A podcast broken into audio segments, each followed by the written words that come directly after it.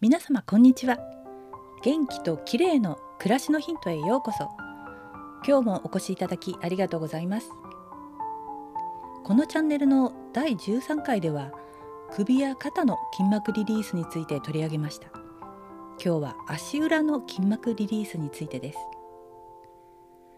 実は先日のエピソードでお話しした歩く瞑想をやっていた時に右の足裏の動きが少しぎこちないことに気づいたんです。家に帰ってから足裏を触ってみると右の土踏まずのあたりが少し硬いことが分かりました。そこですぐに足裏の筋膜リリースをしたんですがこれがとても良かったので皆様にもお伝えしたいと思います。足裏の筋膜リリースは手で行っても良いのですがテニスボールやストレッチボールあるいはマッサージボールなどと呼ばれているボールを使って行うととても簡単です。やり方ですが座った状態でも良いですができれば立った状態で行うと良いでしょう。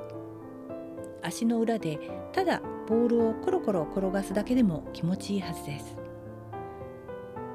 次に足の指の方からかかとに向かって少しずつ位置をずらしながら体重をかけてボールを踏み込み筋膜をリリースしていきます。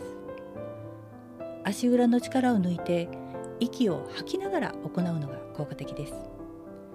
痛みを感じるところは20秒くらいじっくり圧をかけると良いでしょう。あまり強く押しすぎないように注意します。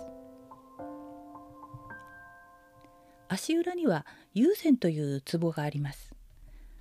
足指を曲げた時にできるシワの中央にあるくぼみで血行促進体の水分調節水分調節などに効果的なツボなんだそうです。